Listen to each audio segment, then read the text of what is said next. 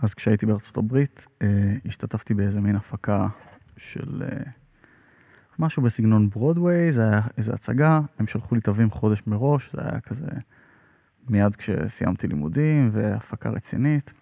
אה, וקיבלתי את התווים הביתה, זה היה ספר כזה של תווים, אה, ואני הגעתי לחזרה הראשונה, חזרה של שלוש שעות, ואני פותח את הקונטרבאס ומתארגן, ואני קולט שהספר תווים, שכחתי אותו בבית. אופס. אופס היסטרי, כי זה גם פעם ראשונה כאילו מקצועית ואמריקאים וכאילו זה. והחלטתי שאני הולך אה, פשוט לא לספר לאף אחד שאין לי את התווים, אה, ולנסות לעשות מה שאני יכול בסיטואציה. זה היה השלוש שעות הכי מלחיצות ש... שעברתי. בקטע שהמנצח אומר לי, כן, תסתכל בתיבה 80 ובלה בלה בלה, ואני כאילו, אוקיי. מה, אבל איך ידעת לנגן את זה? תשמע, אה, הלכתי עם האוזן, ואני חושב שאם הייתי עושה את זה עוד פעם אחת, חוץ מהחזרה הזאת, בטח הייתי מפוטר. אה, אז הייתי צריך להציל את ה, מה שנשאר מהכבוד שלי בהמשך החזרות לדבר הזה. אבל אה, לאותה חזרה, איכשהו זה, זה עבר מסך. איזה טירוף. כן. כן. טוב, אהוד אתון. כן, הצלחתי. הצלחת. אוקיי. אתיון, אתיון. אה, קראו לך בארצות הברית? קראו לך אתיון? כן, איזה כן. מגניב להיות מוזיקאי ושיקראו לך אתיון. כן, כן, היו אנשים שקראו לי אתיון. זה ממש כמו כאלה, אתה יודע, מצליחנים שהשם משפחה שלהם זה דולר. לגמרי. אמ, אז אתה הגעת אלינו כל הדרך ממצפה רמון, נכון. וגם uh, סיפרת כבר קצת שהיית בארצות הברית, אנחנו נחזור לזה גם. אבל לפני שאנחנו נכנסים לכל הסיפור של איך הגעת להקים בית ספר לג'אז במצפה רמון דווקא, ולהקים בית ספר ולעשות כל הדברים האלה כשאתה בעצם אמור להיות מוזיקאי, אמור על פי אני לא יודע מי, אבל אה, איזשהו מסע קודם, אה, אתה חייב לספר לי משהו אחד. למה החלטת לקרוא לבית ספר internal compass, שזה כאילו מצפן פנימי? מגניב. תשמע, אינטרנל קומפס זה... כש, כשעשיתי, כשסיימתי את התואר השני שלי, הייתה לנו איזו משימה גדולה שקיבלנו כל אחד. למדתי בבית ספר ששם המון דגש על קול ייחודי וקול אישי של כל אחד מצד אחד, ומצד שני הייתה המון ציפייה ממך לעשות את מה שכולם עושים. נורא מבלבל. אה, כן, כאילו, כן, כל אחד עם הקול הייחודי שלו, אבל הקול הייחודי שלך צריך להיות בסגנון של זה, או בסגנון של זה, או בסגנון של זה. וזה מה זה בלבל אותי. ואחת המשימות הייתה לכתוב איזה חיבור של שני עמודים על מי אתה מוזיקלית. וזה היה גם בתקופה שלא ידעתי מי אני גם אנושית, אני חושב. בן כמה היית? 24. אה, וואו, טוב, זה מאוד צעיר. כן. לדעת משהו על עצמך. כן, כן, כן. ו... וכזה החיבור שיצא, קראתי לו אינטרנל קומפס, כי חשבתי שתוך כדי הבנתי שבאמת אין לי מושג, גם אין לי מושג, גם אולי אף פעם לא יהיה לי מושג באמת מי אני אהיה, אבל יש איזו משיכה לכיוונים שאתה, ש, שמדברים אליך, ואתה קולט תוך כדי החיים שאתה נמשך למקומות שיש בהם משהו, ואתה לא מבין אולי למה אתה נמשך אליהם עד אחרי שזה קורה, לפעמים גם אחרי שזה Mm. קורה אתה לא מבין, אבל הקונספט הזה של אה, מצפן, שזה כאילו מגנטי כמעט, היה נראה לי באותו רגע אה, נורא מגניב, ו, ונורא דיבר אליי, ותוך כדי, ואחרי זה כשהקמתי את הלייבל שהקמתי, שבטח נדבר עליו גם מתישהו, אז, אה, אז קראתי לו אינטרנל קומפס, ואחרי זה מין כל דבר שעשיתי נהיה אינטרנל קומפס. תגיד, אתה זוכר שם משהו מהחיבור שנתת כדוגמה למשהו שהוא אה, פנימי אצלך? או שזה היה רק פילוסופיה על עצם הקונספט? תשמע, באותו רגע זה היה לגמרי מוזיקלי.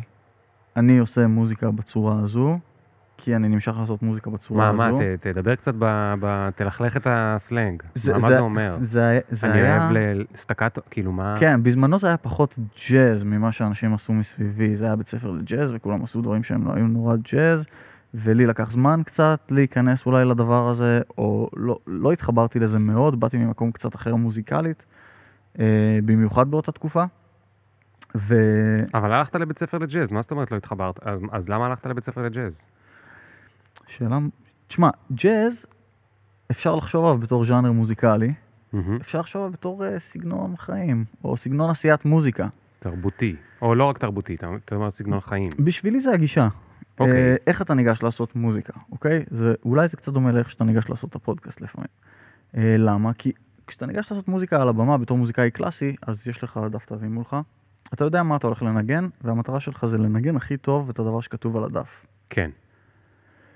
כשאתה ניגש בסיטואציה שמעורב בה הרבה אלתור, ומעורב בה הרבה דברים של הרגע, אתה לא, הרבה פעמים אתה לא לגמרי יודע מי יהיה בקהל, איזה יום יהיה למוזיקאי הזה, ואיזה יום יהיה למוזיקאי הזה שתנגן איתם היום, ומה בדיוק הולך לצאת מהסיטואציה, אז אתה חייב ליצור איזו מציאות שמצד אחד אתה בונה את הסצנה נכון מראש, אבל, אבל את רוב הדברים אתה לא יודע מראש. כן. אתה גם לא מחליט מראש, עד כמה שאפשר לא להחליט מראש, ומשאיר מקום לדברים לקרות בצורה שבה הם אמורים לקרות. לפי הגישה הזאת לעשיית מוזיקה, יכולה, יכולה לצאת מוזיקה מכל מיני סוגים.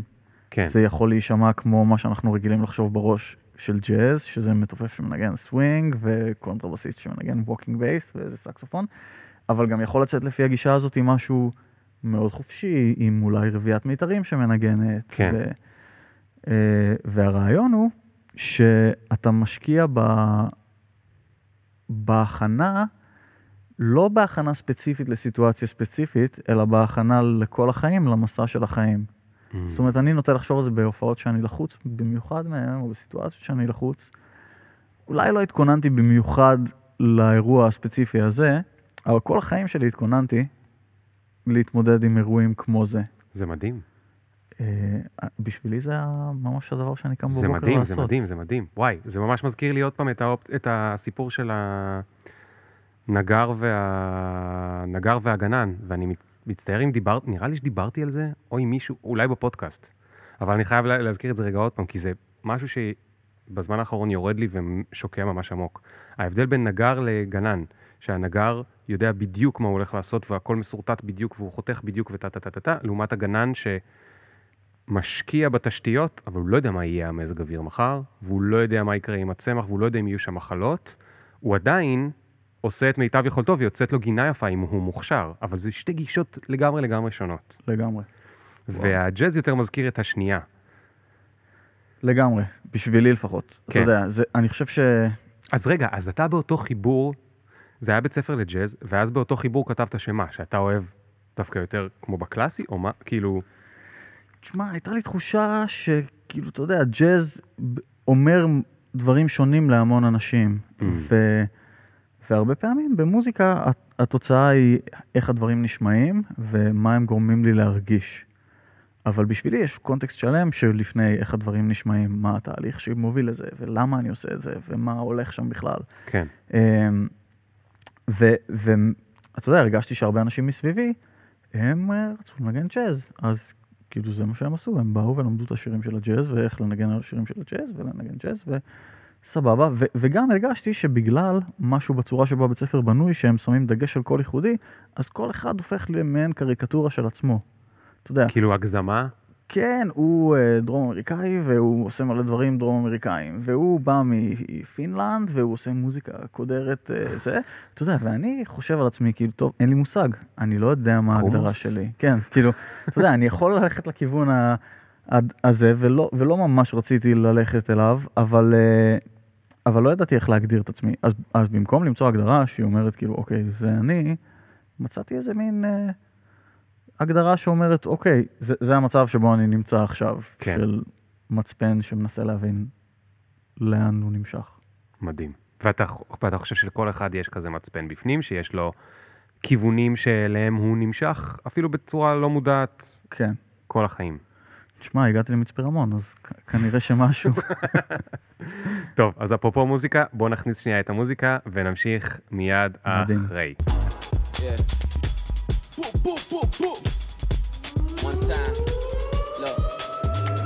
Ring the alarm, hot ass nigga. Big ass head so my dreams get bigger. Make campaign songs so my flows get sicker. Confidence bigger than a אז מה קורה, אהוד? סבבה. אז איפה זה היה בארצות הברית? אה, אני הייתי בבוסטון. בבוסטון. בוסטון זה אחת מבירות הג'אז, נכון? בוסטון זה אחת מבירות הג'אז, אה, כן, במיוחד מבחינה אה, חינוכית. כאילו, יש המון איך- המון בתי איך ספר. אה, היה קשה להתקבל? תשמע, היה קשה להתקבל. האמת, עשיתי, עשיתי אודישנים לחמישה בתי ספר.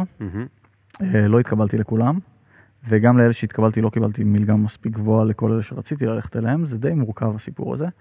אבל מאלה שבסוף התקבלתי, יכ- יכלתי לבחור בין שני בתי ספר, הלכתי לראות, את הבתי ספר שזה, ובאמת, בהמשך למה שדיברנו, אחד היה ממש ג'אז. הלכת במסדרונות וכאילו שמעת ג'אז מהחדר הזה, וג'אז מהחדר ליד, וג'אז מהחדר ליד, ואז הלכתי לבית ספר השני, שזה איפה שלמדתי, שזה נקרא New England Conservatory, ואני זוכר שהלכתי במסדרון, חדר אחד שמעתי צ'לנית מתאמנת על סוויטה של באך, חדר ליד שמעתי נגן אוד מתאמן על איזה אה, משהו, וחדר ליד זה סקסופוניסט, ואמרתי, אוקיי, כאילו, מקום שבו כל הדברים האלה קורים, חדר ליד חדר, זה בטח המקום שאני רוצה להיות בו. מגניב. תגיד, מה, מה, היית בצה"ל, היית גם אה, נגן? אה, לא, הייתי מדריך נוער, אה, וזה היה אה, בדיעבד מדהים, בזמנו חשבתי שזה נורא. כי רצית להיות אה, נגן? כן. כן, אבל ממש בדיעבד, אתה יודע, כשאני מסתכל על זה, אה, כזה כל מיני דברים כמו לדבר מול אנשים, וכזה המון מהדברים שאתה לומד כשאתה עושה את זה כן. בצבא. אז הסקילס, הסקילס שלומדים להעריך רק כשאתה יותר אה, חזק בתוך הקריירה. לגמרי. וכאילו, אז היו לך כמה שנים שבהם לא ניגנת כל היום וכל הלילה, וזה הרגיש לך שזה כאילו לוקח אותך אחורה? תשמע, נכנסתי לצבא עם המנטליות הזו של אוי ואבוי, אני הולך להפסיק לנגן, ומה יקרה, ואסון, ו... ואז תוך כדי הצבא קיבלתי, עב... קיבלתי עבודה נורא מוזרה. אה, באותה תקופה היה בצבא מחשבה שכאילו אחוזי הגיוס כל הזמן בירידה, וצריך להילחם במצב הזה, ואז שלחו מדריכי נוער לבתי הספר לעודד גיוס. ואמרו, אה, הוא מוזיקאי, נשלח אותו לתיכון של האקדמיה למוזיקה ב- בירושלים. והצילו, זה היה בשבילי אה, חוויה קשה, כי אני בין הפטיש לסדן, אני רואה את החבר'ה האלה מתאמנים ו... כן. ומנגנים ורוצים להיות מוזיקאים, ועכשיו אני, התפקיד שלי, שנמצא פה כי רציתי כאילו לנגן, צריך לשכנע אותם ללכת אה, לצבא. אז זה היה מצד אחד תקופה מאוד מורכבת, אבל מצד שני, אה, גם, גם התעסקתי המון בשאלות הערכיות האלה של מוזיקה וצבא, ואיפה המקום. אני חושב בשנים האלה הבנתי גם את המשהו שאני חושב שאני לוקח איתי עד היום, שכל החיים שלך, האלמנטים שאתה משקיע בעצמך, אתה משקיע אותם כדי בסוף לתת חזרה לאנשים מסביבך. Hmm. וכל הכאילו מצוינות, יש לה ערך ויש לה אה, מקום, כשאנחנו גם באמת דואגים לתת אחרי זה ב, בטווח הארוך. רגע, אמרת. משהו שנראה לי שהוא נורא עמוק, אבל אמרת אותו מהר מדי, אני מנסה להבין. מה רצית להגיד על מצוינות? תראה, למדתי, בבצ... התיכון שלמדתי בו היה תיכון למצוינות, וקראו לזה המדעים והאומנויות בירושלים, ואתה יודע, כל- הזמן משהו צרם לי בעניין של המצוינות, ובמיוחד זה הגיע לשיא. אבל כשהייתי- תסביר שנייה, מה זה אומר מצוינות אצל מוזיקאים? זה כמו ב- ב- ב- בסרט הזה שהיה לא מזמן ממש פופולרי, אה, מה שמו? וויפלש? שאלה קשה. אמ, אני חושב, תראה, מצוינות קודם כל כקונספט, אני, אני חושב, זה הכוונה היא להשקיע במי שאנחנו רואים לו אה, קריירה מזהירה בתחום מסוים. אוקיי, אז קודם כל להשקיע רק במצוינים. כן, או כאילו, אתה, אתה יודע, מה ההצדקה להשקיע במצוינים על פני להשקיע בכולם? כן. והאם יש כזאת בכלל? ובתור מי שלמד בתיכון שהוא כאילו היה תיכון למצטיינים, זה העסיק אותי לא מעט העניין הזה של, אתה יודע, מה לעזאזל קורה פה. ובמיוחד אחרי זה, כשזה הגיע למול הדילמה של השירות הצבאי, של, אתה יודע, היו לי חברים מוזיקאים שהלכו לצבא והפסיקו לנגן בזמן הזה לגמרי. היו לי כל מיני חברים שהיו מוזיקאים מצטיינים, או מצאו כל מיני פתרונות ביניים, והיו לי חברים שלא התגייסו בכלל, מכל מיני סיבות. אה, וזה גורם לך להתמודד עם, אה, עם שאלות ערכיות קשות של מה המשמעות של, ה, של הדבר הזה. ואני חושב שבשנים האלה הבנתי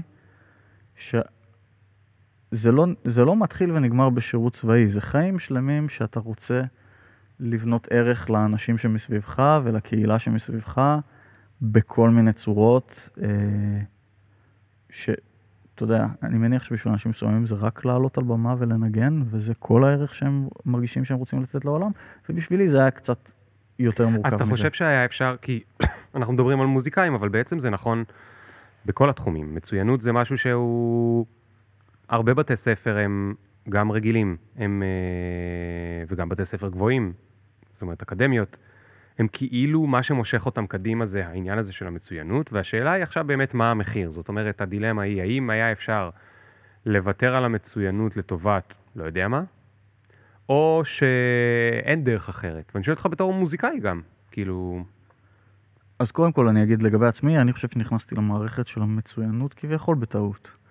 כאילו אני, כל, כל החוויה שלי בתוך הדבר הזה הייתה שאני נמצא במקום שאני לא באמת אמור להיות בו, מה, אימפוסטר סינדרום או שאתה באמת חושב ככה? לא באמת, כאילו שאני על כרטיס של מישהו אחר, כי אני לא ניגנתי ממש, אתה יודע, נכנסתי לבית ספר למצוינים במוזיקה, אבל לא ממש ניגנתי ברצינות לפני. Hmm. קיבלו אותי על סמך שמיעה מוזיקלית שחשבו שהייתה לי, ואולי הייתה לי ואולי לא, אבל בכל מקרה הייתי מאוד אנדרדוג בסיטואציה, וגדלתי גם בתחושה, אתה יודע, אני לא, אני לא טיפוס קלאסי של ילד מחונן או ילד מצטיין. אמ, אבל היום אני במקום שאני מבין את זה נורא מבחינה מוזיקלית. אה, יש את הסיפור הזה שהחברות נעליים שלחו שני אנשים לאפריקה, ועל האם יש היתכנות באפריקה למכור נעליים. ואחד אה, כתב מברק חזרה, אה, חבר'ה אבוד, אף אחד פה לא לובש נעליים, והשני כתב מברק חזרה, הזדמנות מדהימה, לאף אחד פה עוד אין נעליים, אתה יודע. אני מרגיש ככה לגבי במיוחד במוזיקה אני רואה את זה הכי חזק, אבל לגבי כל דבר בעולם, היא התעסקות עמוקה בדברים, שהיא מעבר לאינסטנט שאתה מקבל באותו רגע, והיא מעבר לציון במתמטיקה, והיא מעבר לחינוך המוזיקלי השטחי של זה מה שאתה צריך להכיר, אלא על התעסקות הרבה הרבה יותר עמוקה. אתה יודע, החיים האלה ארוכים, ואנשים שאני מכיר מנגנים ומפסיקים לנגן וחוזרים לנגן, ואולי אחרי שהם חוזרים לנגן והם הפסיקו, הם גם פתאום זוכים בגרמי. או פתאום, אתה יודע, או פתאום לא, אבל זה, אבל זה לא מה שמשנה, מה שמשנה זה שהעומק שה, המוזיקלי האמיתי פתוח לכולם. הוא פתוח לאלה שמנגנים מגיל צעיר, והוא פתוח לאלה שהם בגיל 40 מתחילים ללמוד משהו ורוצים לעשות את זה ברצינות. וואלה, אפשר להתחיל בגיל 40 ללמוד לנגן? למה לא? ג'אז? למה לא? על מה? אה, אני הייתי הולך על חצוצרה. על חצוצרה? כן, הייתי, ש... הייתי שואל. חצוצרנים קודם, אבל כן. גדול. אני חושב ש... טוב, אה, כן. אז מה, אז, אז אה, נסעת לבוסטון אה, לבד, אני מניח, לבד. בלי משפחה, חברים, נכון. וזוגיות לא הייתה לך עוד, היית לא. צעיר מדי, כן. וזה בטח היה כאילו נשמע מגניב ממש. איך זה היה בתכלס? זה היה מגניב. זה היה מגניב. אה, אני חושב שיש משהו בלהיות בארצות הברית, בבוסטון, בתור מוזיקאי, במקום שבו הדברים קורים. אה, אתה יודע, כל האנשים ששמעתי את הדיסקים שלהם כשהייתי בתיכון, אז אם הם היו עדיין בחיים, יצא לי, בטח, יצא לי לראות אותם, Hmm, ואם הם לא היו בחיים כבר, אז יצא לי לעבוד עם מישהו שעבד איתם. מדהים. באותה תקופה. ויש משהו ב, בזה שאתה נמצא במקום שבו הדברים קורים, שהוא מפזר את הערפל קצת סביב, ה, סביב ההרגשה הזאת, ש, שזה רחוק וזה בלתי נגיש, וזה... פתאום אני נמצא שם, המורה שלי לקונטרבאס זה דייב הולנד, שהוא היה נגן הקונטרבאס בהרכב של מיילס דייוויס. אמ, והוא מסביר לי, כן, כאילו זה, זה מה שחשבתי כאן, וזה מה שחשבתי כאן, וזה מה שניסיתי לעשות כאן. אמ, אז, אז מהבחינה הזו זה היה מדהים. אה, כי מה, כי זה נתן לך תחושת מסוגלות, זו הכוונה? שכאילו גם אני יכול להגיע? כן, אבל לצד התחושת מסוגלות הזאת אתה גם שואל את עצמך, אוקיי, אז נרא, נראה לי שאם אני עכשיו אשקיע את כל, את כל האנרגיות שלי בלהגיע לדבר הזה, זה מה שיהיה. האם אני באמת רוצה, Hmm, ולאן אני רוצה, ומה, ומה המשמעות של הדבר הזה. ושם התחלתי לשאול את עצמי כל מיני שאלות ב, בעניין הזה. במיוחד כן. כשעברתי לניו יורק, אחרי הלימודים דווקא, אבל, אבל בבוסטון הכרתי אינסוף אנשים מדהימים שהם חברים שלי עד היום, שכל אחד מהם הוא מוזיקאי בפינה אחרת של העולם, שעושה דברים מדהימים כן. בשל עצמו, וזה מדהים. כמה שנים היית שם? חמש. ואז, יום אחרי שסיימת? אז האמת שמתוך החמש האלה הייתי שלוש שנים בבוסטון ועוד שנה בניו יורק, ואז באיזשהו שלב הבנתי שניו יורק לא מתאימה לי, כי עד שהייתי בניו יורק חשבתי שזה מה שאני הולך לעשות כל החיים שלי, לגור בניו יורק ולהיות מוזיקאי. אמ, אבל בניו יורק באמת, אה, פשוט הבנתי שזה לא הולך לספק אותי עכשיו לנגן כל ערב עד סוף החיים שלי. למה? אה, כמה סיבות. אה, הסיטואציה הראשונה שהבנתי את זה היה שניגנתי עם מתופף, שהיה בזמנו מאוד מאוד, כאילו עדיין, מאוד נחשב בסצנה של המתופפים בניו יורק, והוא היה מאוד מבוקש בסצנה. הייתה לנו הופעה בערב אחד, וראיתי אותו רץ להופעה, מגיע כאילו בדיוק בזמן לנגן אותה, מסיים את ההופעה, לוקח איזה סנדוויץ' ורץ להופעה הבאה, וכאילו, והוא אמר לי גם שזה אחת מתוך ארבע שהוא עושה באותו ערב, ו, ו, ו, זה מקרה קצת קיצוני, אני בטוח, אבל זה גם היה נראה לי שאתה יודע, כאילו, מה, מהבחינה של It's hard to make a living? אני לא חושב ש-hard to make a living זה העניין היחיד, אבל כן, כאילו אם המטרה שלך היא לנגן כמה שיותר, אז אתה הולך לנגן המון המון המון, אה, בסיטואציות שונות ומשונות, אה, וזה לא היה נראה לי חיים ש... שהייתי רוצה. משהו בזה היה נראה לי... קצת לשבור את החלום. כן, זה... כן, ו- ובניו יורק רואים, רואים את החבר'ה האלה, שזה מאוד admirable, אבל רואים את האנשים שבגיל 70, אתה, אתה רואה אותם, והם לוקחים את הקונטרבאס ב subway להופעה, והם אגדות, חיות. אה, והם לא עושים את זה, אני מניח, גם בשביל הכסף. אבל עדיין זה, יש משהו ב... בניו יורק זה מאוד חזק, העניין הזה של האסל, שכאילו יש ערך להאסל להתאמץ ולרוץ ממקום למקום ולעשות דברים, וכאילו לי... trying to make it. כן. Uh, ובשבילי הרגשתי שאני רוצה לעשות מוזיקה, שאני רוצה לעשות מוזיקה ממקום אחר קצת, שאני רוצה לעשות מוזיקה ממקום אולי קצת יותר רגוע וקצת יותר uh, uh, עצמאי. אוקיי. בניו יורק רבסית זה המון ומאיפה סיידמן. לך, מאיפה היה לך אה, מושג שזה כאילו בכלל אופציה? זאת אומרת שזה אפשרי? היה לך דמות אחרת שיכולת להסתכל עליה ואמרת, זה אחד התרגילים שנותנים לך כשאתה מסיים לימודים בארצות הברית, זה לבחור מישהו שהוא 30-40 שנה גדול ממך ולראות כאילו מה. אם היית רוצה להיות כמוהו או לא, זה היה. מעניין. Uh, בכל מקרה, פגשתי בבוסטון פסנתרן מפנמה בשם uh, דנילו פרז, שהוא uh, גם, גם זכה בכמה גרמים וגם פסנתרן אדיר, ומופיע המון. אבל, אבל פעם ראשונה בחיים שלי שפגשתי מישהו שהוא גם מופיע המון, הוא גם נורא מוצלח, וגם אתה מרגיש שהדגש שלו בחיים הוא קצת אחר מ"אני רוצה להופיע כל היום". הייתה לו משפחה, היו לו ילדים, היו לו חיים יחסית נורמליים, ומה ששמתי לב גם זה שכמה פעמים נסעתי איתו להופיע בפסטיבל שהוא עשה בפנמה סיטי. הוא הקים שם עמותה בפנמה שבעצם נותנת חינוך מוזיקלי לילדים בפנמה סיטי. וכל פעם שנסעתי הייתי פוגש את הילדים האלה בפנמה סיטי. מה זה כל פעם? נסעת כמה פעמים לפנמה? כן, נסעתי שלוש פעמים. Hmm, איתו. איתו. במיוחד? אז אה, נהייתם חברים? כאילו, למה הוא לקח אותך? כן, לא, בלי כאילו. גם ניגענו ביחד, וגם, אה, וגם ניגנתי בפסטיבל עם כל מיני הרכבים אחרים שניגנתי איתם. כאילו, באותה תקופה בבוסטון ניגנתי עם המון אנשים, אז כל הזמן היו נסיעות כאלה למקומות. אה, והפסטיבל בפנמה הוא מאוד גדול, והוא מאוד, בגלל שדנילו גר בבוסטון, הוא מאוד גדול, והוא מאוד גם קשור לבוסטון. כן. ובפנמה שיש מישהו שכאילו make it in בוסטון, זה נחשב כאילו זהו, כוכ- הכוכב כן, כן, העולמי. כשאתה הולך איתו בפנמה אתה מרגיש שהוא כן. מחר יכול לרוץ לנשיאות בפנמה, וזה יהיה... זה. יש לי חבר שמלמד ב School of Life בלונדון. הוא גם מלמד ב School of Life בברזיל. וכשהוא בא לברזיל בתור לונדוני, אז, והוא יודע פורטוגזית וזה, אז הם כאילו בטוחים שהוא, מה זה? כן. מהעולם החיצון, מדהים. מלך העולם. כן, זה ממש, זה ממש קטע.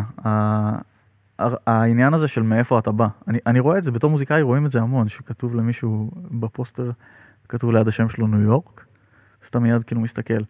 כתוב ליד השם שלו, לא יודע, כאילו... מצפה רמון. כן, מצפה רמון, אולי זה קצת יותר אה, מורכב, אתה יודע. אמ, אז כן, זה, זה ממש ככה, אז אבל... פגשתי איתו את הילדים, סליחה. לא, אז, אז דנילו ממש אה, הראה לי אופציה כזאת שבכלל לא ידעתי שהיא קיימת, של אתה יכול להיות מוזיקאי, אתה יכול לעשות מוזיקה ברמה הכי גבוהה שיש, ואתה יכול להיות אה, משמעותי לאנשים שסביבך, ויכול לעשות משהו, לחיות חיים שפויים. אוקיי, אבל מה, מה המחיר כאילו שהוא שילם, זאת אומרת, או לא מחיר, על מה הוא ויתר? כי, כי זה כאילו הרי נשמע שלהרבה אנשים אולי אם זו הייתה האופציה הם היו הולכים עליה, אבל אולי, לא יודע, אולי צריך לסגור את החודש, או שהוא רוצה להיות עשיר, כאילו על מה הוא כן, כן, כן. לדעתך במשוואה הוא ויתר? תשמע, אני, אני מניח שהחיים של מוזיקאים הם, אה, הם יכולים להיות טרגיים מהבחינה הזאת, כי החופש האומנותי שלך, המחירים שלו הם גדולים. אה, אני לא חושב שהוא ויתר על החופש האומנותי שלו, אבל אני חושב שבאמת, אה, כש, כשאתה לא, מישהו אמר לי פעם, אני, אני לא זוכר, מישהו אמר לי את זה על, על צ'ט בייקר, שהוא כל הזמן היה אומר, אה, If you want to play the blues, you need to be devil's best friend for, for at least one minute. אה, אני חושב שאתה יודע, זה משהו עמוק שהוא, שהוא קיים, כי למוזיקאים ולאומנים יש חיים שהם אה, לא, אתה יודע, הרבה פעמים לא רוצה להגיד טרגיים, כי זה, זה חיים מדהימים, אה, ו, ואנשים כאילו, אתה יודע, אבל, אבל במיוחד כשאתה מסתכל אחורה, סמים ו, ואלכוהול, גם אצל אנשים שזה לא סמים, וכאילו, פגשתי כל כך הרבה מוזיקאים ש, שהיו, היה להם כל כך הרבה דברים להתמודד איתם, גם בלי שהיה להם משפחה וילדים נגיד, או גם בלי שהיה להם, אה, לא יודע. אז... אה, למה, למה אגב יש שם יותר סמים ואלכוהול? זה עניין תרבותי? לא, אני חושב, אני חושב שזה אה, תרופה לח, לחיים ולצורה שהחיים נראים. כי מה? כי מה? כי זה קשה, אתה נוסע המון. נוסע המון המון המון, אתה לא במקום אחד להרבה זמן. אה, אתה, אתה, אתה הפוך מכל העולם בזמנים שלך. אנשים כאילו, אתה עובדים ביום בלילה. ואתה עובד בלילה, אה, ובמיוחד בניו יורק, זה אומר כאילו, אתה יודע, גיג בניו יורק זה יכול להיות עד 4-5 בבוקר. אה, ואז אתה חוזר הביתה. זה לא, זה לא חיים פשוטים, ואני חושב שההתמודדות עם חיים כאלה היא גם מצריכה ממך איזשהו אה, משהו להסתדר איתו. כן. אה, אוקיי, אז החלטת שאתה לא הולך להיות בניו יורק. אז החלטתי, לעת עתה, אה, אבל, אבל באותו רגע הבנתי שניו יורק לא, לא הייתה הדבר שאני רוצה לעשות באותו רגע, או לפחות לא בתצורה שבה זה קרה. אה, ואז פגשתי את אה, אשתי הנוכחית בבוסטון, שקטע היסטרי שהיא בדיוק, אה, היא אמריקאית, והיא בדיוק חזרה מחילופי סטודנטים ברימון. וואלה. כאילו היא למדה בברקלי, והיא החליטה לעשות שנה ברימון, ואז לחזור הברית, אז היא אפילו דיברה טיפה עברית, ו- ונפגשנו ממש איזה שבועיים אחרי שהיא חזרה. אמ, וזהו, ואז אחרי שהיינו ביחד אה, תקופה, כמעט שנה, אז uh, החלטנו לחזור לארץ, שזו הייתה החלטה די אימפולסיבית, אני חושב. Uh, אימפולסיבית בשבילך, אבל מה איתה? היא רצתה יותר ממני. לא יודע איך זה קרה, אבל היא רצתה יותר ממני. אני כזה... היה לה כיף פה ברימון. כן, על מה היא מנגנת? כלי הקשה. וואו. כן, פרקשניסט. פרקשניסט. Latin percussionist, היא מנגנת כלי הקשה לטינים. איזה מגניב. כן. אמ, אז זהו, אתה יודע, אז גרנו בארצות הברית וגרנו בבוסטון, והיה לנו חיים כאלה שהתחילו להיראות יותר ויותר כמו American suburb life כאלה, שאתה קם בבוקר, יש לך אה, בית וגינה ואוטו, ואתה נוסע לעבודה. חלב גדול ומיץ תפוזים ענק כזה. בדיוק, כזה נראה ככה. אמ, שזה היה ממש כיף. אה, אבל, אבל נראה לי ששנינו היינו צריכים שינוי, וגם, אה, כאילו, לא יודע, בדיעבד כשאני מסתכל על זה, זה נראה לי נורא נכון שחזרנו באותו זמן, אז זה היה נראה הזוי. אה, אני חושב שאפילו לא ידענו שאנחנו חוזרים, ידענו שאנחנו נוסעים לכמה חודשים לישראל. אה, חיכה לכם כאן משהו? לא, שום דבר. אז אמרתם, אנחנו נוסעים לישראל, ועכשיו אנחנו צריכים למצוא עבודה, חיים, כן. לבנות שם. כן. אה, ובירושלים, התחלנו בירושלים, והקמנו שם איזשהו פרויקט אה, ש... שהיה פרויקט של אה, נוער יהודי וערבי, שנפגשים לסדנאות אלתור פעם בשבוע. איך זה קרה? אני רציתי לעשות את זה, זה היה איזה רעיון שהיה לי, והתחלנו לעשות אותו. אוקיי. זה, זה פרנס אתכם? אה, לא בדיוק. אוקיי, אז זה היה כזה נוסף, פרויקט צד. כן, זה היה פרויקט צד, אבל, אה, אבל זה היה פרויקט, פרויקט צד ש... אתה יודע, זה היה מוזר, אני חושב שגם כאילו בהשפעת זה שלא הייתי פה אולי ובאתי מארצות הברית, חשבתי שכאילו, אתה יודע, הקונפליקט והכל נראה כל כך... אה, אה, ב- כשאתה בארצות הברית, כאילו, המחשבה הראשונה שהייתה לי זה, טוב, תנו לי שתי דקות, אני אסדר את זה. ו... תנו לי שתי דקות, אני עושה פה שלום, כן. ואפשר להפסיק עם הבלאגן. ואז, ואז התחלנו לעשות זה, ואז כאילו ב, בירושלים היה מרכז מוזיקה כזה, שהוא בדיוק בין מזרח ירושלים למערב ירושלים מבחינת המיקום שלו. התחלנו להיפגש שם עם קבוצות של מוזיקאים ולעשות סדנאות אלתור כאלה. אמ, והדבר הכי מגניב שקרה מזה זה שפגשתי המון מוזיקאים מגניבים מירושלים דרך הדבר הזה. אה, היה מישהו שזה עצבן אותו? האמת, כאילו, גם עכשיו עם הבית ספר במצפה רמון וגם אז, אני פשוט, אני חושב שאני מנסה לעבוד בשקט כדי שמי שזה מעצבן אותו לא ישים לב עד שזה כבר גדול ממנו. זה גם שיטה. כן, אז עשינו את זה מאוד בשקט, אתה יודע, נפגשנו שבוע אחרי שבוע, ואנשים הגיעו, ואז הם הגיעו שבוע אחרי זה. כמה, כמה אנשים היו שם בכיתה? אה, בתקופות מסוימות עשרה ובתקופות מסוימות חמישים. וואו. אז 50 עכשיו יהודים וערבים יושבים ומאלתרים. כן. ומה, ואתה המנצח? או... לא, זה, זה היה יותר מורכב מזה. אתה כי המפיק. אני הייתי מין אה, על תקן של, אה, אני יודע, מנהל הפרויקט. מנטור שלהם באיזושהי צורה. כי, כי מה שהתחלנו לעשות זה לבנות את זה בצורה כזאת שאנחנו נפגשים בצהריים, הולכים לנגן איפשהו בקהילה, בסיטואציה שבה אנחנו חושבים שיהיה מגניב לנגן לאנשים, אז היינו הולכים לבתי אבות או לבתי חולים או לכל מיני דברים שהיינו היינו רוצים לנסות להוציא משהו מהסיטואציה המוזיקלית מול אנשים שזה לא רגיל להופיע מולם. כן. גם בשבילם, אבל גם בשביל הריגוש שלנו, של, כן. אתה יודע, לא יוצא לך בתור מוזיקאי זה לנגן. כאילו להרוג שתי ציפורים כזה. כן, נחמד. כן, כן, כן, זה, זה היה ממש מגניב, ו, ואז בערב תמיד היינו אה, נפגשים לסדנאות האלה. עכשיו, לסדנאות האלה, בגלל שהיו לי מלא חברים מכל העולם, אז הצלחתי להביא אותם לישראל להופיע, ועל הדרך להביא אותם לסדנאות. אה, זאת אומרת, ארגנת להם כאן הופעות כדי שיהיה מימון לנסיעה, וגם על הדרך כן. הבאת אותם לסדנה. כן.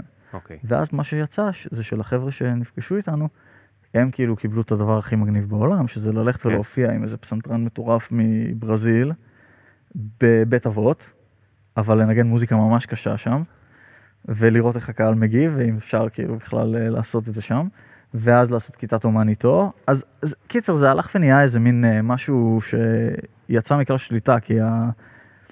התלמידים שהיו היו ממש מגניבים, זה היה תיכוניסטים כאלה ממש מוכשרים מירושלים. אה, ואז גם המפגש עם החבר'ה ממזרח ירושלים נורא הוסיף לזה, כי היה פתאום המון אה, מוזיקה. אה, וגם יצא לי לנגן עם פחות או יותר אותם אנשים שניגנתי איתם כשהייתי בניו יורק ובבוסטון, כן. פשוט אה, על פני שבוע מרוכז במקום, אתה יודע, כמה תאריכים כן. בשנה. אבל ממה התפרנסת? באותה תקופה, כן. וואי, זו שאלה מצוינת. קודם כל ניגנתי הרבה. ניגנתי הרבה הופעות אה, סתם, כאילו, אה, גיגים. כן. תספר שנייה, איך זה, איך זה גיגים, כאילו, כי, אתה יודע, רוב האנשים שמקשיבים הם לא מוזיקאים, מה זה? בג'אז. מה, איך מה, איך אתם עושים את זה? איך זה הולך? בג'אז, אה, אתה יודע, נגיד אני בתור בסיסט, אז אני, אני, כאילו, יש רפרטואר של הג'אז, שמוזיקאים של ג'אז מכירים אותו. אני מגיע לגיג, ואז אבל מה זה גיג? איך אתה מגיע לגיג? גיג הגיג יכול של מי להיות, הוא? גיג, אני חושב, ש, אני חושב שבארצות הברית זה בא מה, בכלל מהמושג של משהו שאתה מקבל עליו כסף. כן. זה לא, אז, אז בניגוד לכאילו קונצרט או על משהו אומנותי, גיג זה באמת משהו שאתה עושה בשביל הכסף. אבל איכשהו זה, פה בישראל זה מתבלבל, ואנשים כאילו גיג, זה, זה הכל אותו דבר. אוקיי, אז יש אמ, הופעה, אבל של מי? מי יזם אותה? זה, זה לא ממש משנה, זה כאילו, אני אומר, במנטליות האמריקאית זה לא ממש משנה, מה שמשנה לך כשאתה בא לגיג באמריקה זה, זה כמה כסף, איפה אתה צריך להיות, עד איזה שעה, ואז כאילו כשאתה מגיע כבר אומרים לך מה אתה צריך לנגן, בדרך כלל כאילו ככה זה עובד. ומה שאתה צריך לנגן הזה, זה יכול להיות כאילו שירי ג'אז מוכרים שאתה מכיר ואתה יודע לנגן, וזה יכול להיות אה, מוזיקה שאתה צריך לקרוא מהדף באותה סיטואציה, אבל זה לא, זה לא יהיה דברים קשים מדי בדרך כן. כלל. אה, אז באותה תקופה בירושלים גם ניגנתי לא מעט גיגים כאלה, שזה, אתה יודע, יכול להיות לנגן פה, לנגן איתו, ללוות את הזמרת הזאתי שהגיעה. זאת אומרת, יש מישהו, שמישהו, הוא המרכז של ההופעה, אוקיי? זמרת שהגיעה, והיא צריכה עכשיו כמה נגני ג'אז שזה, אז אומרים, טוב, אני צריכה, מה אני צריכה? אני צריכה חצוצרן ובסיסט וזה וזה וזה.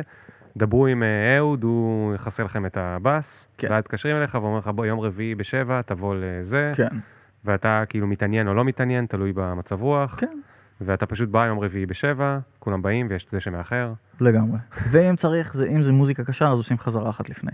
ואחרי ההופעה אתם הולכים לשתות משהו, או שכאילו כולם הולכים הביתה ו... לא, לא, בדרך כלל כן, בדרך כלל הולכים. אבל אה, לא תמיד. אתה יודע, זה נורא תלוי. כן. אה, לא, כי זה כאילו, אתה יודע, אה, הופעה זה הרבה פעמים, כאילו, שת, הרבה פעמים כשאתה רואה הופעות, אז כן אתה יכול להרגיש שיש אינטימיות. ומצד אחד. מצד שני, מתואר, מתוארת פה סיטואציה שבה אתה כל פעם צריך לייצר אינטימיות עם אנשים שאתה לא מכיר. אתה בא כאילו, אולי, אולי הופעת הייתה לפני שנתיים וזה, אבל כאילו, ת, תבין, על הבמה צריך להיווצר חיבור. כן, אבל אתה יודע, פול בליי אמר את זה. למה אנחנו עושים חזרה? כדי שנגיד לקהל, אה, הפסדתם את החלק הכי מגניב? אה, ואני חושב שיש בזה משהו נורא נכון ברעיון הזה שכשאתה עולה לבמה עם אנשים, במיוחד אם זה אנשים שאתה לא לגמרי מכיר או לא ראית הרבה זמן, אז אה, נשאר משהו מסתורי, נשאר משהו שאתם צריכים to figure out על הבמה בסיטואציה. אם הייתם עושים את זה לפני, ההופעה הייתה משעממת, ההופעה הייתה לחזור על זה פעם שנייה. בואנה, הצלחת להסביר את הפודקאסט שלי, סוף סוף, תודה. איך קוראים לו? פול בריי? פול בליי. פול בליי. מי זה פול בליי? פול בליי הוא פסנתרן, ממש אה, מגניב. ממש מגניב, אז אני כן. אבדוק אותו. קנדי. איזה כיף, סוף סוף הצלחתי להסביר למה אני לא מתאמן לפני הפודקאסט. כי כן. עכשיו אני על הקצה. כי אני צריך ממש להקשיב לך טוב, כי אחרת השאלות שלי לא יהיו טובות. אני חושב שאתה ג'אזיסט בצורה שבה אתה עובד. כן, אני אקח את זה איזה קומפלימנט, זה, זה, זה לגמרי קומפלימנט. זה נחמד. אמ, אוקיי, אז היו לך גיגים, ואשתך, או זוגתך אז, זוגתי, אה, כן, גם? היא... השיגה גיגים? היה לה יותר קשה כי... לא, היא הייתה בסדר גמור, היא גם למדה מיוזיק ביזנס, אז היא כאילו, מאז היא מנהלת את ההרכב שלי, ש, שגם אז כבר היה לנו כל מיני הופעות בחו"ל וכל מיני דברים כאלה, והיא ניהלה את זה כבר מאז. אה, מה זה מיוזיק ביזנס? איזה מגניב. זה בטח משהו שיש רק באמריקה, נכון? כן, כן, במקום שבו... כאילו, עסקים, התמחות במוזיקה. למרות ששם זה היה מוזיקה, התמחות ב... ב כן, כאילו, כן, אתה זה מבין? הגיע מהצד השני, אבל... בדיוק. אה, מגניב. כן, אז היא, אוקיי, אז היא דאגה שיהיה היא דאג- כסף לסופר. כן, כן, גם מבחינת כאילו, אתה יודע, הופעות של, ה, של השלישייה בכל מיני מקומות, וגם כאילו זה, באותה תקופה זה גם היה הדבר העיקרי שעשיתי, וגם כאילו זה השלישייה, הפרויקט, קצת לימדתי, וזה פחות או יותר. רגע, מה זה השלישייה? לא סיפרת. אה, נכון, יש לי שלישייה. אוקיי. אה, של, אה, יחד עם פסנתרן ומתופף, פסנתרן דניאל שוורצוולד ומתופף נתי בלנקט, אה, שהם בעצם ההייסקול בדיז שלי. פשוט שנתי עבר לגור בניו יורק באיזושהי תקופה, ודניאל עבר לגור בברלין באיזושהי תקופה, ו... ונתי אפילו היה שותף שלי לדירה בבוסטון כשלמדנו שם, ודניאל באותו זמן טייל וניגן כל מיני דברים אחרים בברלין, אבל כאילו היינו נפגשים, גם כשגרתי בארצות הברית היינו נפגשים כמה פעמים בשנה לנגן בפסטיבל הזה, או לנגן, לעשות. קונצרטים בארץ, או משהו כזה. אה, אז יש לנו שלישייה כבר הרבה זמן שאנחנו עובדים ביחד. אה, וזה גם היה הדבר העיקרי שעשיתי כשחזרתי לארץ. אה, ואיך פרס... כאילו, איך פרסמתם את זה איכשהו? כאילו, איך שמעו עליכם? אני חושב, תראה, כשעזבתי את הברית, כשעזבתי את בוסטון, הייתה כתבה בבוסטון גלוב די גדולה אה, שלי, כאילו profile, אהוד. אתון. שזה גם הזוי איך שזה קרה, אבל, אבל כאילו הרגשתי שאני עוזב את בוסטון עם מומנטום יחסית חיובי, ואז גם הייתה התעניינות מצד של אה, פסטיבלים וכל מיני מקומות, ו...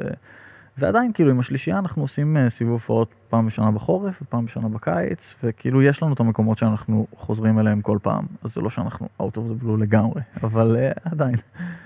אה, אז, אז זה היה מגניב.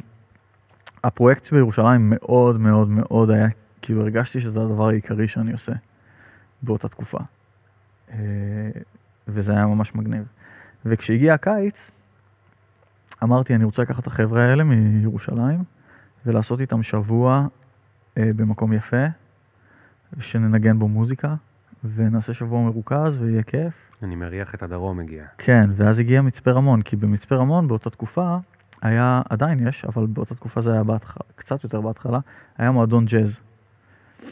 אה, שיש במצפה רמון בחור בשם גדי, שלפני 12 שנה, אולי יותר, הקים מועדון ג'אז. באיזה מקלט, היה שם פסנתר וכמה כיסאות, וכאילו נגנים היו באים להופיע. אה, אבל קהל, מאיפה היה מגיע? לא, האמת לא היה המון קהל.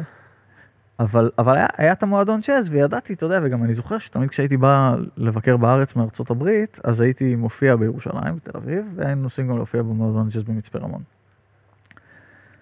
ואז באותה תקופה, אה, ידעתי שיש את המועדון ג'אז במצפה רמון, אז אמרתי, אני אקח את כל החבר'ה לשבוע במצפה רמון של מוזיקה, ונפתח את זה למי שעוד רוצה לבוא. זה יהיה מין אה, סמינר, פסטיבל, נעשה הופעות, נעשה כל מיני דברים. עשינו את זה, תגיד, שנייה, רגע, עצירה רגע אה, כן. פרקטית. אתה אומר נעשה טה טה טה טה טה טה, עכשיו, אתה גם משווק את הדברים האלה עכשיו? כאילו, עכשיו אתה מחליט על דבר כזה, אתה משווק את זה כדי שיגיע קהל, משהו? תשמע, אני, יש לי אסטרטגיה בנושא שיווק. אוקיי. אני חושב שהיא לא עובדת, אבל אני מנסה אותה. אה, האסטרטגיה היא לא כאילו, לעשות. כן. אני חושב, אני חושב, אתה יודע, אני לא יודע, אבל אני שם לב שהאסטרטגיה שלי, נכון לעכשיו, היא, היא לעבוד אה, בשקט, אבל טוב. ובכוונה כאילו לא לשווק. אוקיי. ושמתי לב שיש בזה משהו. לא, אז אנשים מגיעים אבל? כן, כי, כי הם מרגישים שהם מגלים את הסוד הכי גדול בעולם. אה, הבנתי. אז אתה יודע, אני שם לב לזה נגיד, אה, אבל זה אומר אולי שהם גם כל הזמן מחפשים באופן אקטיבי? חסר להם יכול להיות? אני אתן לך... אני תמיד מרגיש שבארץ חסר ג'אז. כן? אני אתן לך את הדוגמה האולטימטיבית, בסדר? יש פסנתרן, קיד ג'ארט. הוא הפסנתרן הכי מגניב, הוא, הוא ענק, אוקיי? אם תחפש את האתר של קיד ג'ארט, אתה לא תמצא. אין כזה. וואי. לא היה כזה אף פעם. כן. מה שאתה תמצא זה אתר של המעריצים שלו, שבגלל שאין לו אתר, היו צריכים לבנות אתר משלהם, כדי שהם יוכלו להודיע אחד לשני. מתי ההופעה הבאה שלו? אז אני חושב שיש משהו ב... אתה יודע, לשווק, לשווק, לשווק בטירוף, שהוא עובד, אבל, אבל בטווח הארוך, דברים שאתה רוצה לעשות לאורך אה, שנים על גבי שנים, יש גם משהו נכון בלבנות את זה בקטן, וחבר מביא חבר, ולעבוד טוב ולאט, ולתת כן. לדברים לקרות בצורה טבעית ומגניבה. כן. שוב, זה לא... אם הייתי הולך רק ככה, בטח זה לא היה מגיע לשום מקום, אבל יש איזה בלנס בין הדברים האלה. מגניב. אז, אה, אז כשעשינו את הסמינר קיץ במצפה רמון, פתאום הגיעו כל מיני חבר'ה שהיו במצפה רמון בסביבה. כי- לנגן או לראות? לא, לנגן, להשתתף, כאילו, כן. לנגן. זה היה, וזה היה מדהים, כי, כי מצפה רמון, בדיוק בזמן האחרון, היא באמת הופכת להיות מקום שאנשים באים אליו כדי, לא יודע, לקחת חופש מהחיים, או לגור בו לכמה חודשים, לא יודע. ו, והסמינר הזה היה הצלחה ממש גדולה, עשינו סמינר ופסטיבל. אה, יש לי חבר טוב מניו יורק, אנריקה אייזנמן, שהוא פסנתרן, והוא בדיוק היה בארץ, בגלל שחברה שלו באותה תקופה הייתה ישראלית, אז הצלחתי לגרור אותו גם לבוא למצפה רמון, והצלחתי להביא עוד אה, מתופף ממש מגניב מפולין, ועוד חלילנית שהכרתי שהייתה ממש מגניבה מסרביה, והסכימה לבוא להשתתף. ואז יצא שהיה לנו כזה אה, אומנים ממש מגניבים שהיו בפסטיבל, ועשינו את זה, וזה היה הצלחה, כאילו זה היה כל כך מוצלח לשלושים אנשים שהשתתפו בזה, שמתוכם 15 באו ואמרו לי, תשמע, אנחנו, אה, אם, אתה, אם, אם נעשה משהו כזה כל יום, אנחנו נבוא. וואו. ואז אמרתי להם, אוקיי, תשמעו, אני רגע, בני כמה הם היו? 20 ומשהו? אוקיי, אוקיי. אז כן. הם דרשו ממך בעצם את ה... הם אמרו לי, כן, הם אמרו לי, תשמע, זה היה כיף, זה היה מדהים, בוא, בוא, בוא נפתח פה בית ספר למוזיקה. אז אמרתי להם, תשמעו, אני, אני מוכן, אה, אם יש 15, נעשה את זה. אם יש 15 פותחים בית ספר. כן, כאילו מדהים. נשמע לי הגיוני, אתה יודע, מה צריך? תלמידים ו... ומקום, כיתה. היה, כיתה, כן. ואז עשינו את זה, היו 15, חבר'ה מדהימים, עמודי תווים, משהו? אה, הסתדרנו. כן, כן? האמת, מצפה רמון, המועדון הג'אז, אה, בדיוק התחיל, כאילו, הוא בדיוק יצא ממשבר קשה, כן. אה, והעירייה במצפה רמון החליטה שהיא רוצה לעזור קצת לקדם את התחום של המוזיקה, שזה מאוד עזר גם. אה, 15 תלמידים, עשינו איזה מין, כאילו, לא יודע, לא זוכר מה כתבתי בדברים שכתבתי ושלחתי, שזה פיילוט ונראה איך זה עובד, וזה. סבבה, וזה, וזה היה ממש אבל אה, רגע, מה, מגניב. עוברים למצפה רמון עכשיו? עוברים, עוברים, זה, איך תשמע, קוראים לזוגתך? אני חייב... בריאנה. בריאנה, אני חייב פה שיהיה לי שם. כן. אז אתה ובריאנה, מה, עוברים למצפה רמון? והיא זרמה על זה ככה? היא אמרה בוא, היא אמרה אין סיכוי, ואז עשינו סאבלט לשבוע לראות מה הולך, ואז אמרנו אוקיי סבבה, ו... ועכשיו אנחנו מרגישים שזה הלייף האק הכי גדול שעשינו בחיים, וואו. מתי זה היה מבחינה זמן? כמה אחורה? שלוש שנים. שלוש שנים. אז היא זרמה איתך רק לשבוע, ומה, היא התאהבה? אה, כן, אתה יודע, כאילו, תשמע, אנחנו אה, בירושלים גרנו באיזו דירה קטנטונת, ובמצפה רמון עברנו לבית עם גינה, וזה חיים אחרים לגמרי. כן. זה, זה גם הרגשה אחרת לגמרי. אה, אבל כל הגיגים שלכם וזה, המשכתם לנסוע באוטו, כאילו? לא. תשמע, יצאתי מניו יורק כדי לא להצטרך לעשות גיגים. כן. כל כך הרבה. כן. אז המהלך המתבקש היה לא לבוא לישראל ולנסות להשתלב בסצנה של הגיגים, אלא לבוא לישראל ולנסות לבנות משהו גדול יותר, שיאפשר לעשות מוזיקה בצורה יותר אוקיי. מגניבה. לקחת כסף מאנשים על הבית ספר? כן. אני כל הזמן דואג לך. לא, לא, לא. ברור. תשמע, הבית ספר זה היה כאילו, אתה יודע. איך ידעת אבל איך לתמחר ואיך זה שזה הכל בריאנה עם המיוזיק ביזנס? לא, לא, התקשרתי למכללת ספיר. אמרתי להם, היי חבר'ה, אולי נעבוד ביחד. הם אמרו, סבבה. וואלה. כן, והם נתנו לנו מין אה, מטריה אקדמית לתוך, לכל הדבר שאנחנו עושים. אה, הם היו ממש בסדר. ואז אה, ישבתי ובניתי תוכנית לימודים. וניסיתי רגע, מאיפה אתה יודע לבנות תוכנית לימודים? לחשוב מה אני קיבלתי שהיה משמעותי בחיים שלי מבחינה מוזיקלית, ולתת להם איזושהי בחירה מתוך כל הדברים שאני קיבלתי ויודע, של הדברים שנראים לי חשובים, ולהוסיף לזה מישהו שהוא בדיוק ההפך ממני, שיעשה בדיוק ההפך ממני. כי אני מאמין שצריך להיות בלנס כזה, אתה יודע. מעניין. כן, כשלומדים צריכה להיות סתירה, לדעתי. רגע, עכשיו יש לי שאלה קשה. כן. מה... 45 דקות שאנחנו מכירים, שמעתי אותך כמה פעמים, אה, לא ברור אם מצטנע בצדק או לא בצדק, וגם קצת אה, אימפוסטר סינדרום, אמיתי או לא אמיתי, במובן של, לא שאני לא מאמין לך, אלא במובן של, לא יודע איך הגעתי לשם, לא יודע איך התקבלתי לבית ספר למצוינים, לא יודע איך, אה, אה, אני חושב ש... וכולי וכולי וכולי. עכשיו, למה אני אומר את זה? עכשיו, ואני, ואני חושב שאתה, אני לגמרי מאמין לך.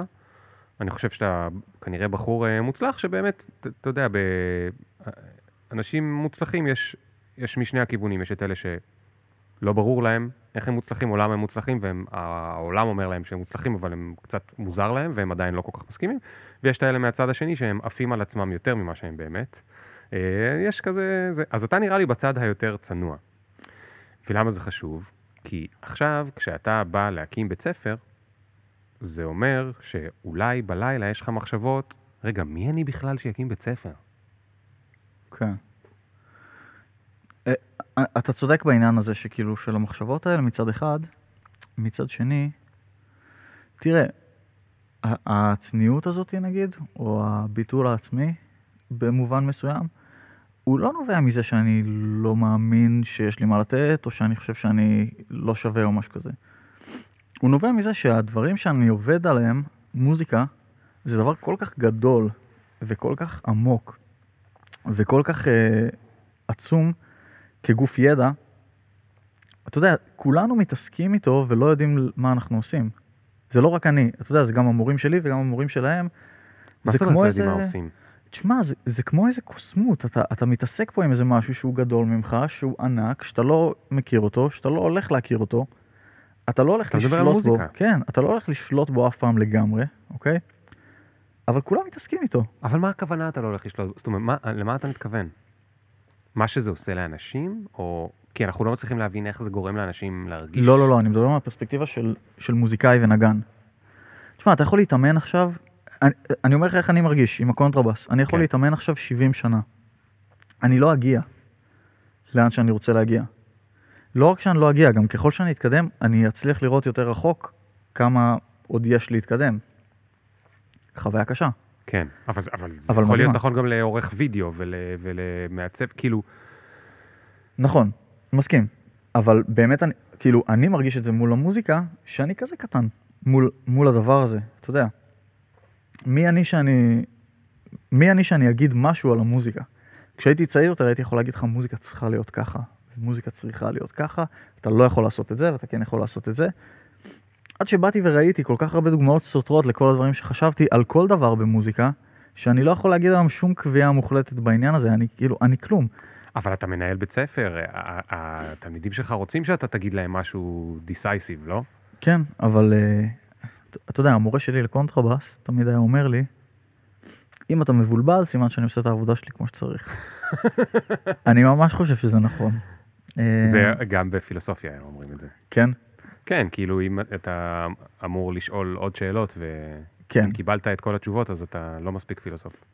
לגמרי. אז אתה יודע, כי כל דבר, כל דבר במוזיקה יש כל כך הרבה רובד, רבדים שאפשר לדבר עליו, הוא יהיה נכון ברובד הזה ולגמרי לא נכון ברובד הזה, ואתה יודע, אתה יכול להקשיב לדיסקים הכי גדולים בהיסטוריה ולהצביע על צלילים שלא היו עוברים בחיים בשיעור הרמוניה שלי. כן. בסדר, אבל זה שם. זה לא אומר, זה אומר שבשיעור הרמוניה שלי אני יכול להגיד, זה לא עובר כאן, בחדר עכשיו. כן. בחוץ, בחוץ תעשה מה שבא לך. ואני, אין לי מושג אם זה טוב או רע, כאילו, אני לא יודע. אז אני מחזיר אותך שוב לשאלה של, האם היה לך מחשבות של מי אני בכלל, או, או שהיה דווקא ברור לך מה צריך לעשות? אז, אז הדרך שלי להתמודד עם זה הייתה להיצמד לאספקטים הטכניים של מוזיקה. זאת אומרת, אני לא יודע להגיד אם האומנות שלך טובה או לא, אני גם לא חושב שיש לי כלים יותר ממך או מכל אחד אחר להגיד אם האומנות שלך טובה או לא. אני יכול לדעת שאם אני מנגן לך אקורד מז'ורי, אתה יכול לשמוע שזה אקורד מז'ורי, או שאתה לא יכול לשמוע שזה אקורד מז'ורי. ואם לפני שנה לא ידעת להגיד מה זה, והיום אתה יודע להגיד מה זה, אז סימן שהתקדמנו לאנשהו. כן. וברגע שאני נצמד לאספקטים הטכניים של הדברים, אני א', הדרך מאוד ברורה לי לאיך מתקדמים קדימה, וב', אני יכול לשפוט את עצמי לפי סטנדרטים שפחות או יותר אני, אתה יודע, ואז אני אומר לתלמידים שלי משפט שהם שונאים, שזה קצת יותר דומה ללמוד נהיגה מאשר ללמוד פילוסופיה, שזה כאילו, לומדים, אתה צריך להתקדם, אתה צריך להוכיח שאתה יכול לשלוט בזה, ואז בסדר, אפשר להתקדם לדבר הבא. כן, קצת מדכא כשחושבים על מוזיקה, אתה יודע, אבל זה לא המצב, זה, זה רק המצב מבחינת הסיטואציה, כן. כש... איזושהי גישה לדבר הזה, כן? כן. הרי אנחנו לא יכולים לשפוט אומנות, אף אחד, לא יודע, אני ותגיד, לא... מה אתה עושה עם כל היצר שלך לדבר על זה בצורה פילוסופית ולחקור לעומק? אתה חוסך מהתלמידים את כל הטוב הזה? או של- שיש להם אה, שיעור כללי, שבו מלמדים אותם על... אה, האמת, יש לנו, או מדברים או מנגנים כן. לתוך העומקים של מוזיקה. אתה, אתה תשמע אותי הרבה בשיעורים אומר בלי שאלות פילוסופיות עכשיו, כי הם שואלים, אתה יודע. אני מלמד אותם, הנה, תזהו את האקורד המז'ורי, תשמעו את זה, זה נשמע ככה, ו... אבל למה זה נשמע לנו יפה? אתה יודע, אין לי מושג, אין לי מושג איך תשובה לדבר כזה אמורה להיראות. אפשר כן. לדבר על הפיזיקה של זה, אפשר, לנסות, אפשר לענות על זה מכל כך הרבה דברים. אני לא, אני לא אבזבז על זה זמן. אז אני אומר, אוקיי, בלי שאלות פילוסופיות עכשיו, אבל פעם בשבוע יש לנו בבית ספר מה שנקרא פורום. בדרך כלל לא אני מעביר אותו, אלא איזשהו אומן אורח, שזה הזמן באמת לדבר על החיים, על הפילוסופיות, על החיים כמוזיקאי, על למה אנחנו עושים את זה, שזה שאלה חשובה ולגיטימית מאוד, כן? ועל מה הופך מוזיקה לטובה ולא טובה. למה אנחנו עושים את זה? מוזיקה? כן. וואו. יש, כאילו, אני רוצה את התשובה החוצה ואת התשובה פנימה. כן. אמ, התשובה החוצה תהיה שזה הפתרון האמיתי לבעיות הכי קשות שהעולם מתמודד איתן היום. זה music making בצורה שבה אנחנו עושים אותה. כי הצורה שבה אנחנו עושים אותה היא מערבת את כל הדברים שצריך בעולם כדי לפתור את הבעיות שלו. שזה סקרנות, וזה עבודה משותפת ביחד לקראת אתגרים שאנחנו לא יודעים מה הם אפילו. וזה איזושהי שמירה על אה, אמון הדדי בין כל האנשים שעולים לבמה ומנגנים ביחד. וזה עבודה עצמית של כל אחד כמו סמוראי על הסקילס שלו ועל היכולות שלו, לצד העובדה שאתה באמת בא להתמודד עם משהו שהוא לגמרי לא ידוע. כן. זאת אומרת, אתה, אתה מתכוון, אם כולם היו, כל בני האדם היו נגנים ולומדים בבית ספר כמו שלך, עם העקרונות שהרגע הצגת, עזוב אותך, אוקיי? אבל כן, לא יערב אותך, כי אתה עוד פעם תלך לזה. כן אבל... כי זה גדול ממני אה, פשוט. כן, גדול ממך, אבל העקרונות שאתה אומר שהם אמ, אה, community over competition, אמרת, למשל. ועם זאת הסקילס של עצמי, ואולי גם להיות ג'אזיסט, זאת אומרת, אני מתכונן כמה שאני יכול, אבל אז אני תוך כדי קשוב וכולי וכולי וכולי וכולי. והיינו עושים את זה כמין אפילו סוג של, זה קצת כמו, אה, לפעמים אומרים את זה על אה, קראטה, כאילו אתה לומד את זה, אבל לא כדי להילחם עם מישהו בעולם, אלא כי הלימוד של הקראטה נותן לך מיומנויות או הביטס שהם, כן. אז היה שלום. כן. לא, אתה יודע, לא יודע, נראה לי. אה, אבל אוקיי. לא יודע אם שלום, אז עזוב, שלום, מלחמה, כן, שלום. מסכים איתך. התכוונתי, נפתרו אבל הבעיות. כן, אז היו נפתרות הבעיות בעולם. מדהים. ואפילו יותר מזה אני אגיד לך, כשעברתי לארץ וידעתי שאני רוצה לעשות משהו שקשור למוזיקה, ולא ידעתי בדיוק מה, אז איכשהו הגשתי מועמדות לאיזה כנס של האו"ם, של יזמים מכל מדינות המזרח התיכון. ומצאתי עצמי שבוע באיטליה, בכנס של האו"ם, עם מנהלי חברות סטארט-אפ ממצרים ולבנון וסוריה וירדן דווקא לא היה, אבל היה אלג'יריה והיה מרוקו, והיה גם כאילו מאגן הים התיכון, שזה איטליה, צרפת, ספרד. זה היה מרתק לפגוש את החבר'ה האלה, שבאים מהעולם של יזמות, entrepreneurship בהקשר של עסקים לגמרי, ו... ולדבר איתם על הדבר הזה, ולהבין מהם כאילו איך הם תופסים את הדבר הזה. והמסקנות שלקחתי מהשבוע הזה, שבו באמת כאילו הביאו כל מיני מנטורים עסקיים, כל מיני דברים כאלה, הייתה בדיוק את הדבר הזה, של, של השקעה בדברים שבאמת משנים. כן. ומה זה הדברים שבאמת משנים? זה בדיוק זה. זה יצירת פלטפורמות לעשייה משותפת סביב הערכים שכולנו יכולים להסכים עליהם ולהאמין בהם. מדהים. אז זו התשובה החוצה. זו התשובה החוצה. ופנימה. כי זה מגניב.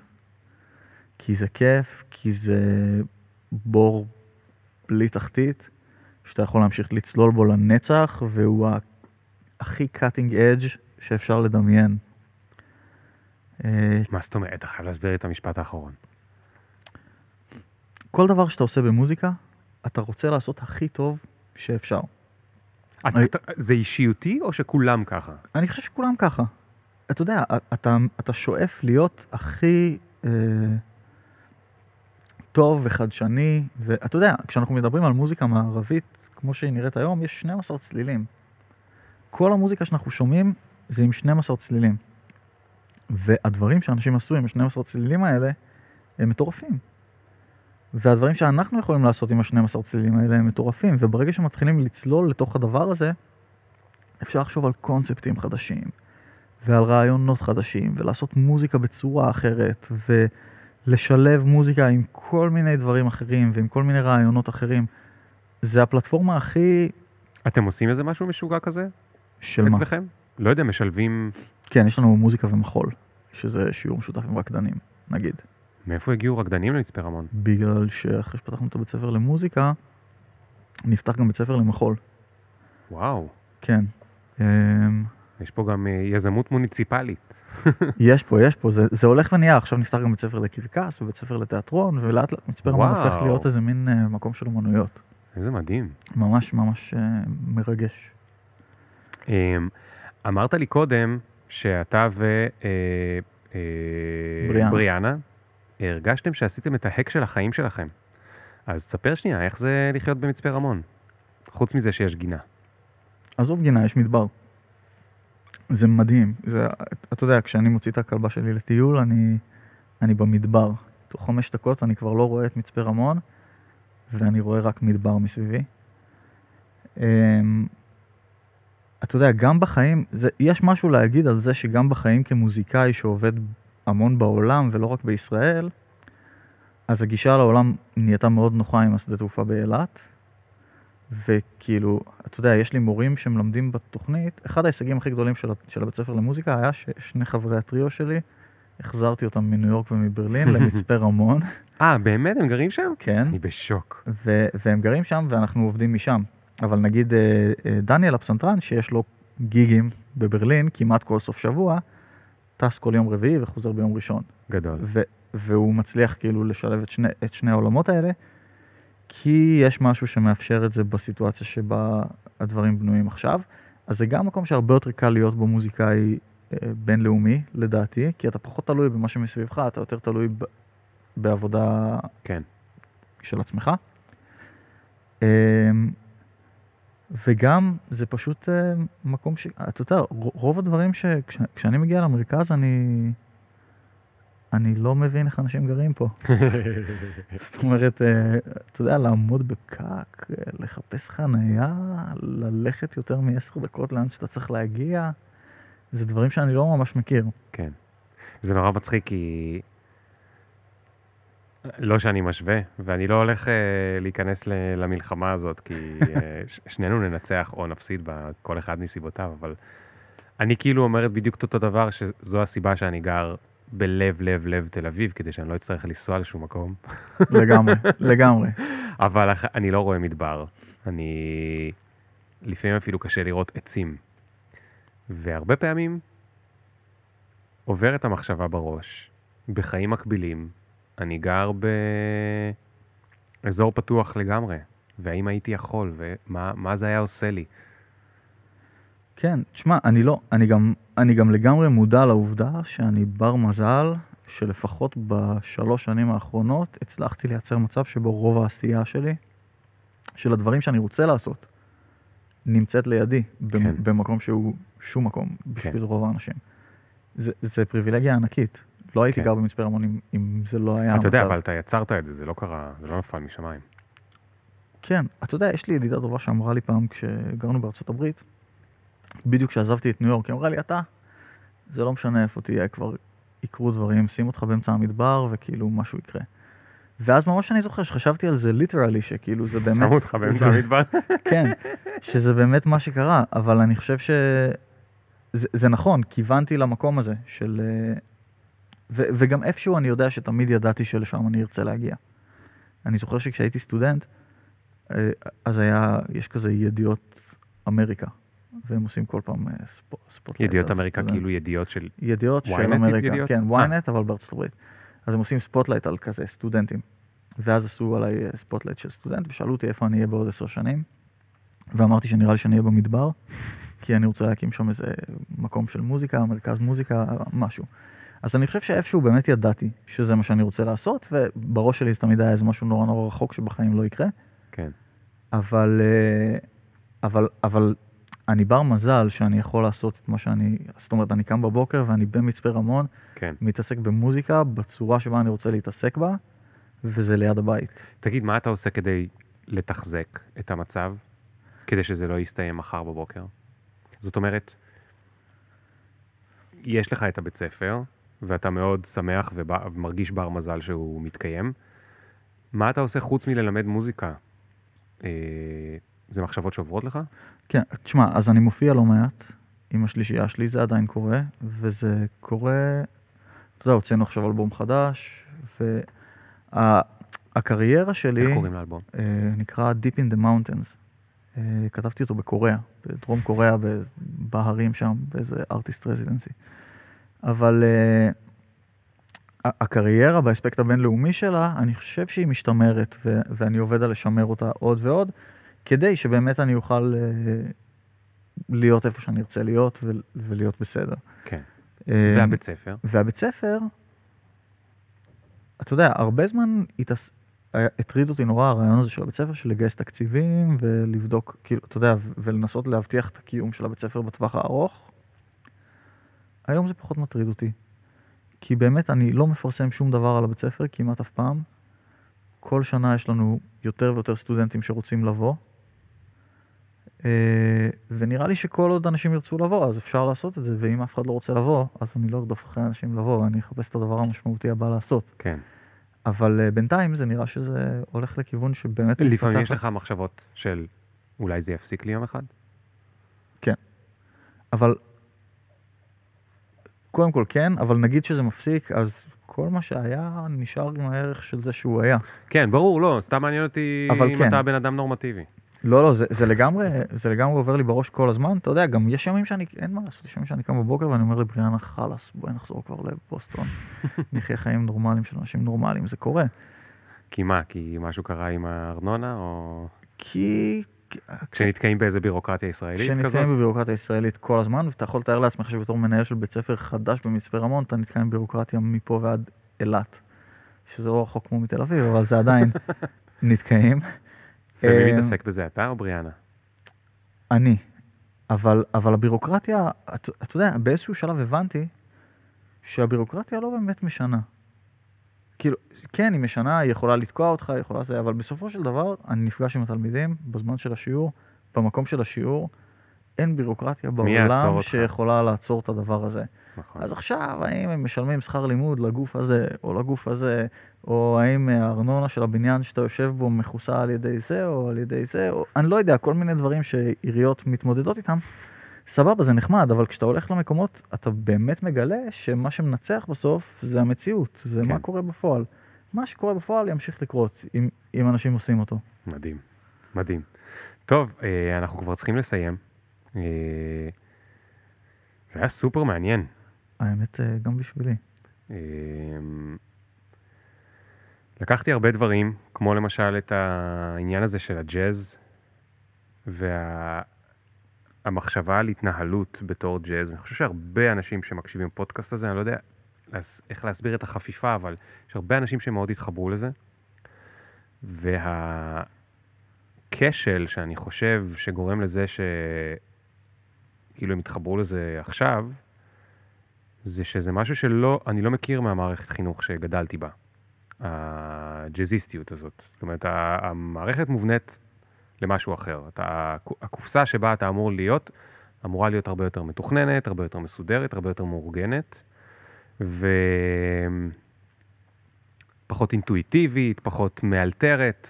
זה כאילו כן. דברים שלא נחשבים כטובים ב, ב, בסיסטם.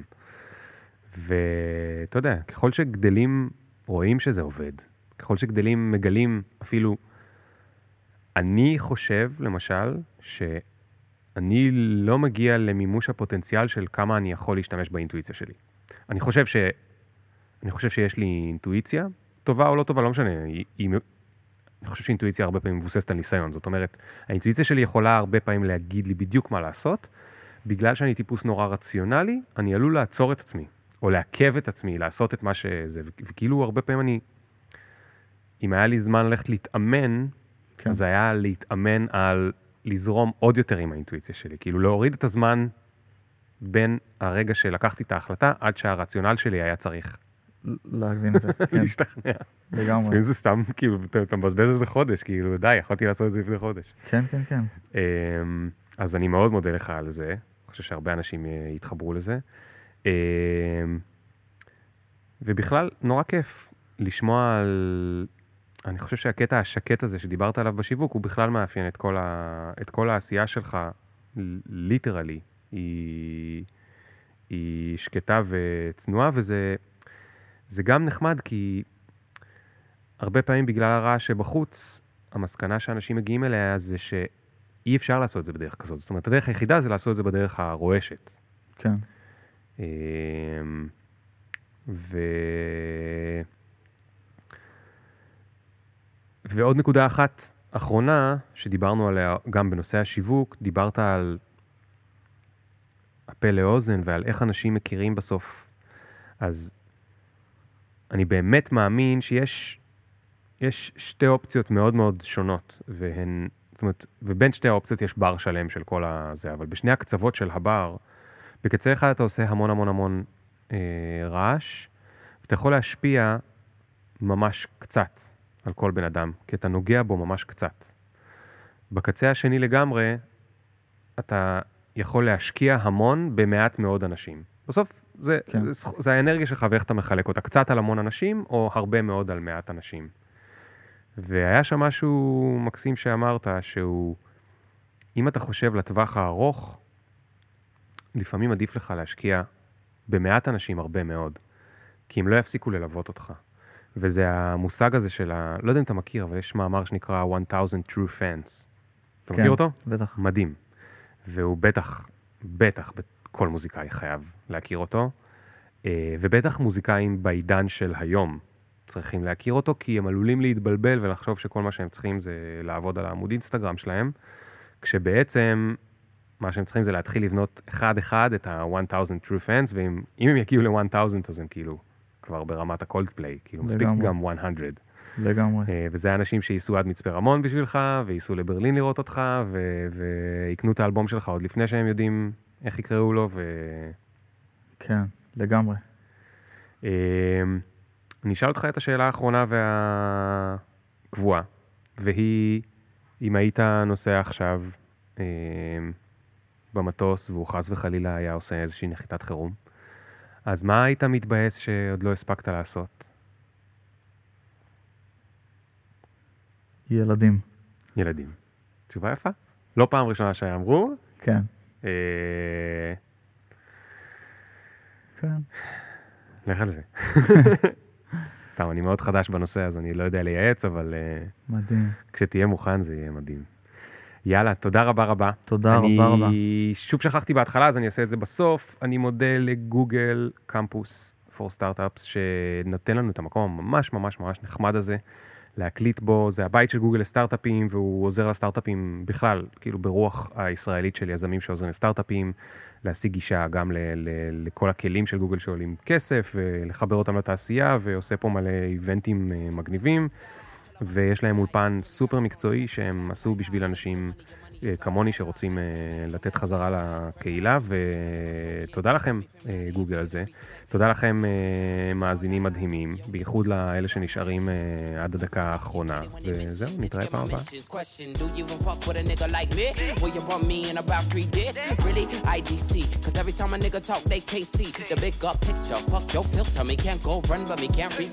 The.